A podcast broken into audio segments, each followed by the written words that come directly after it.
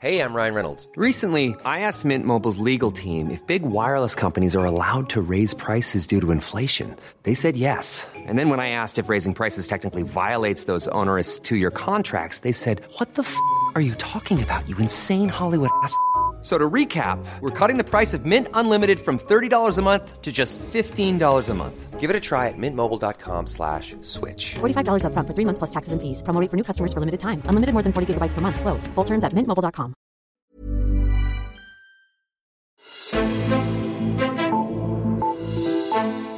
Jeg kan godt forstå, hvis der er vælgere, der bliver trætte af den diskussion, der foregår på Christiansborg. Det kan jeg godt forstå. Og jeg tror ikke, det kaos, der udspiller sig lige nu, er gavnligt for os, der gerne vil have en ny regering. Inden sommerferien, der lå Mette Frederiksen rigtig lunt i svinget til at vinde et kommende folketingsvalg, men Jakob Nielsen, hvis man ser på Rød Blok nu, hvad er så din fornemmelse?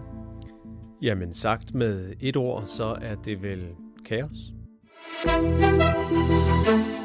Du lytter til Altinget af Sure, og din vært er i dag Henrik Axel Bugter. Med mig i studiet, der har jeg chefredaktør Jakob Nielsen, og det har jeg, fordi det vist er tid til at få taget den politiske temperatur i Danmark.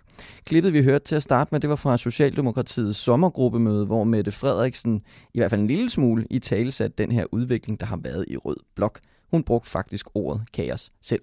Og Jakob Nielsen, chefredaktør på Altinget. Nu sagde du også i starten, at øh, man kunne kalde det her for, øh, for, for kaos. Hvad, hvad er det, der har ændret sig den seneste stykke tid fra, at Mette Frederiksen ligesom lå rigtig godt i svinget til nu måske at være lidt mere usikker? Jeg tror, at den store ændring, der er sket, det var det, der skete 5. juni, da Socialdemokraterne gik ud og sagde, at de satser på at lave en øh, mindretalsregering kun bestående af Socialdemokratiet, og det vil altså sige uden de radikale, som jo ja, faktisk historisk set igennem de sidste 100 år har været den partner, som Socialdemokraterne har, reager, har reageret sammen med, bortset fra nogle meget korte perioder. Så den der melding om, at Socialdemokraterne nu vil gå selv, den har ligesom øh, opløst nogle, øh, nogle, nogle faste strukturer i, i, i Rød Blok, kan man sige. Mm. Hvad, hvad, hvad, hvad, altså, hvad er det, det har betydet? Altså sådan, det, at det, man, ligesom det... man kan se det lidt sådan, synes jeg, at Socialdemokraterne og de radikale traditionelt set var solen og månen mm. i, i, i den blok, og det var de andre partier ligesom nødt til at orientere sig efter. De var nogle planeter, der fandt deres plads i solsystemet rundt om den sol og den måne. Det var de nødt til at tage bestik af. Men man kunne se det med Helle Thornings regering, at da SF ikke kunne finde ud af det længere, så var det S og R, der var kernen i den regering, som, og guderne skal vide, de var uenige om mange ting, men som dog holdt fast på det og endte med at gå til valg sammen igen. Nu hvor Socialdemokraterne har sagt, den der måne, der hedder de radikale, er vi ligeglade med, så er det ligesom om, at hele solsystemet sejler lidt, og alle partierne sejler rundt og leder efter en bane, de kan passe ind i, og ikke rigtig rotere om solen på den måde, som de, som de plejer. Ja, fordi øh, både, vi har jo set udspil fra Alternativet, vi har set udspil fra enhedslisten med statsministerkandidater. Det, det, altså det tænker du simpelthen, det er konsekvensen af den aftale mellem S og R, sådan ligesom blev opsagt, eller i hvert fald Næsten. Jeg tror, det er en konsekvens af det, at alle partier har sat sig ned og tænkt, øh, hvad pokker gør vi nu? Og Uffe Elbæk har valgt at lave en helt ny ministerliste med, øh, med 15 dybt usædvanlige ministerier, og som man jo kan mene alt muligt om, men som jo i hvert fald er et meget klart politisk budskab om, at han vil noget helt andet. Morten Østergaard har gået og stillet ultimative krav, øh, og nogle gange ikke helt ultimative. Det er lidt svært at finde ud af hele sommeren til alt muligt, Mette Frederiksen skal gøre, hvis han skal pege på hende. Og Pernille Skipper synes åbenbart, at hun fik for lidt opmærksomhed i den fest, der var i gang, så pludselig ville hun også være statsminister. Ikke også? Og det synes jeg til sidst er seriøsiteten jo lidt røget, men det alvorlige i det er jo, at der ikke rigtig er nogen lederskikkelse tilbage. Nej, og det var så også noget af det, som der var lidt, man var lidt opmærksom på i dag, før det her sommergruppemøde, hvor Socialdemokratiet ligesom rundede den af, så alle partierne har været igennem nu. Og hvis det er, vi lige, vi har lige fundet nogle klip frem øh, fra det øh, sommergruppemøde fra Socialdemokratiet øh, her onsdag. Og hvis vi, vi hører lige det første her, hvor det er, at Mette Frederiksen hun bliver spurgt, om hun fortryder noget i forbindelse med alt det her, der er foregået i, i Rød Blok. Prøv lige at lytte med her engang.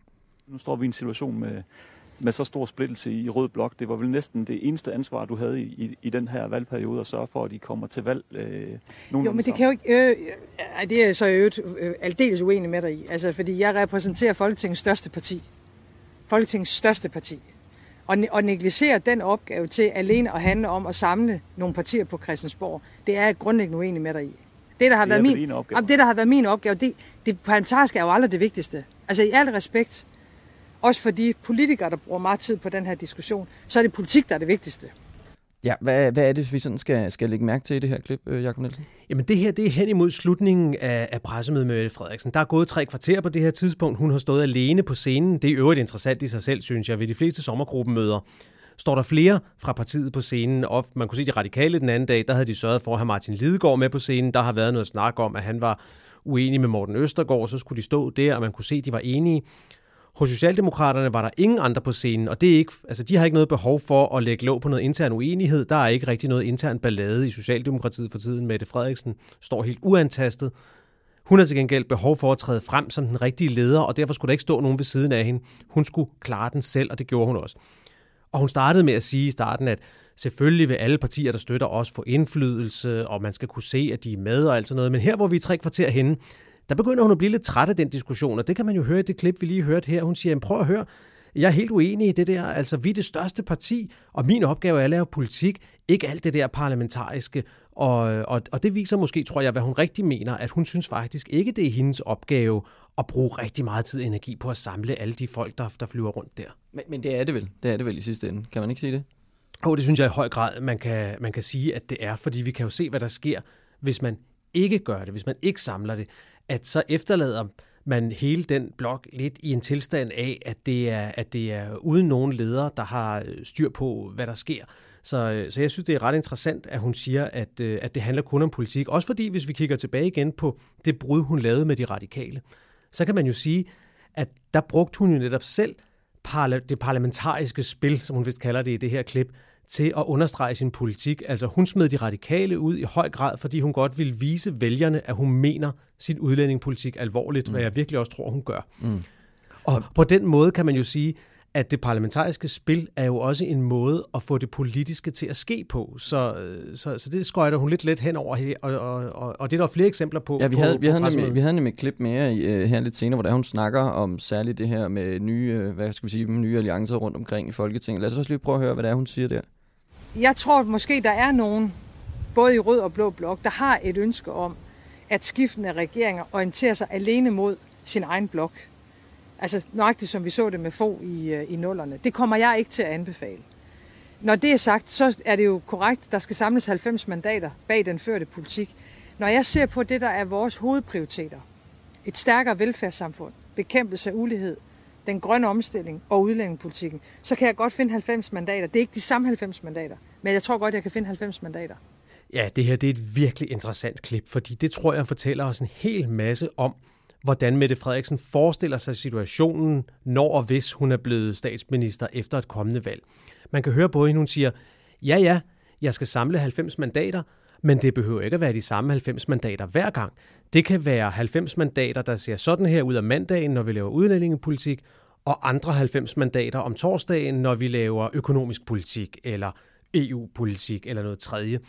Og det er helt klart den tænkning, der er i Socialdemokratiet, at de vil være, jeg har hørt en af topfolkene i partiet kalde det, den mest manøvredygtige regering i nyere tid, fordi at de skal sidde der i midten af det hele, som dem, der binder det sammen, og så skal de ligesom samle de forskellige flertal alt efter, øh, hvem de kan blive enige med. Men der er vel også det, hvis det er, man skal gøre det på den måde, så har man vel brug for et øh, markant godt valgresultat, for at man ikke lige pludselig bare bliver overløbet af en eller anden alliance rundt omkring i Folketinget.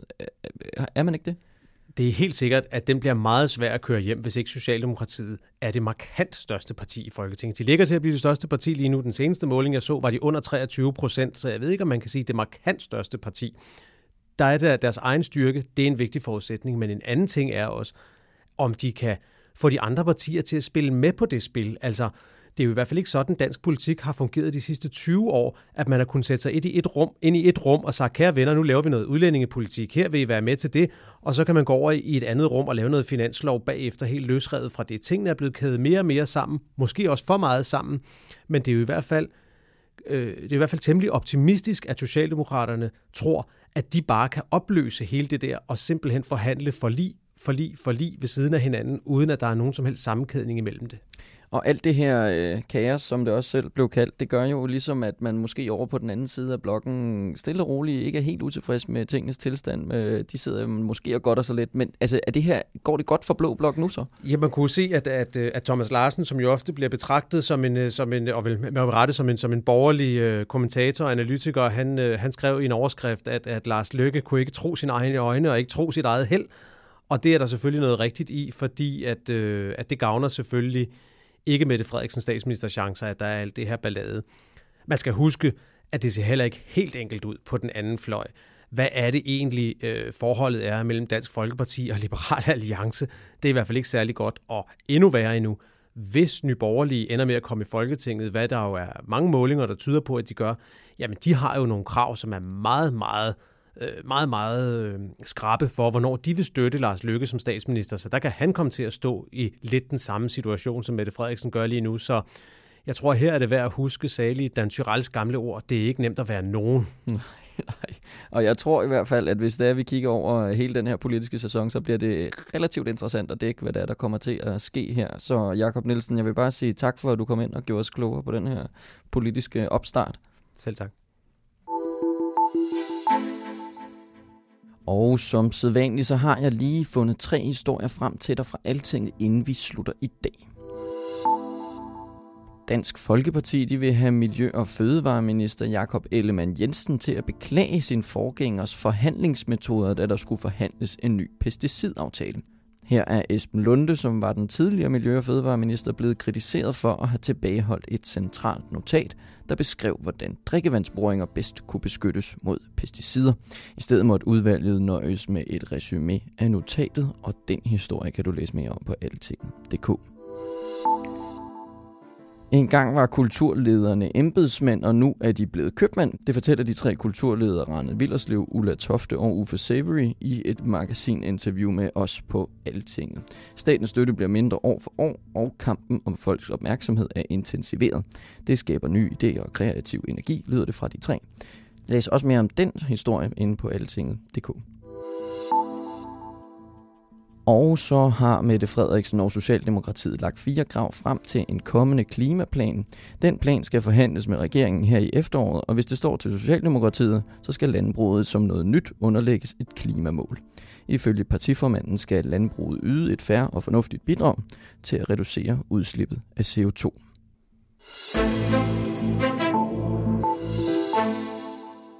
Tak fordi du lyttede til Altinget Azure. Fortæl gerne din ven, kollega eller familiemedlem om os, så vi når ud til endnu flere lyttere. Du kan komme i kontakt med os på podcastredaktionen på podcast Mit navn er Henrik Axel Bugter, og vi lyttes ved i morgen.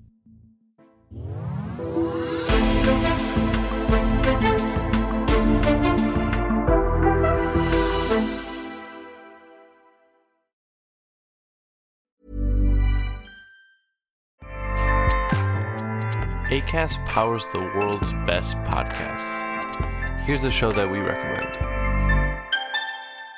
The Real Housewives is a guilty pleasure for most, but if you're looking to not feel guilty about that pleasure, tune in to Everything Iconic with me, Danny Pellegrino, where I break down all the messy moments and behind the scenes antics of Bravo's popular franchise. And on Everything Iconic, I also interview celebrity guests like Kelly Ripa, Kiki Palmer, Drew Barrymore, Cameron Diaz, and more about their guilty pleasures, their past work, and so much more. So if you're pop culture obsessed and find yourself watching way too much reality TV like me, tune in to Everything Iconic with Danny Pellegrino wherever you listen to podcasts. ACAST helps creators launch, grow, and monetize their podcasts everywhere. ACAST.com.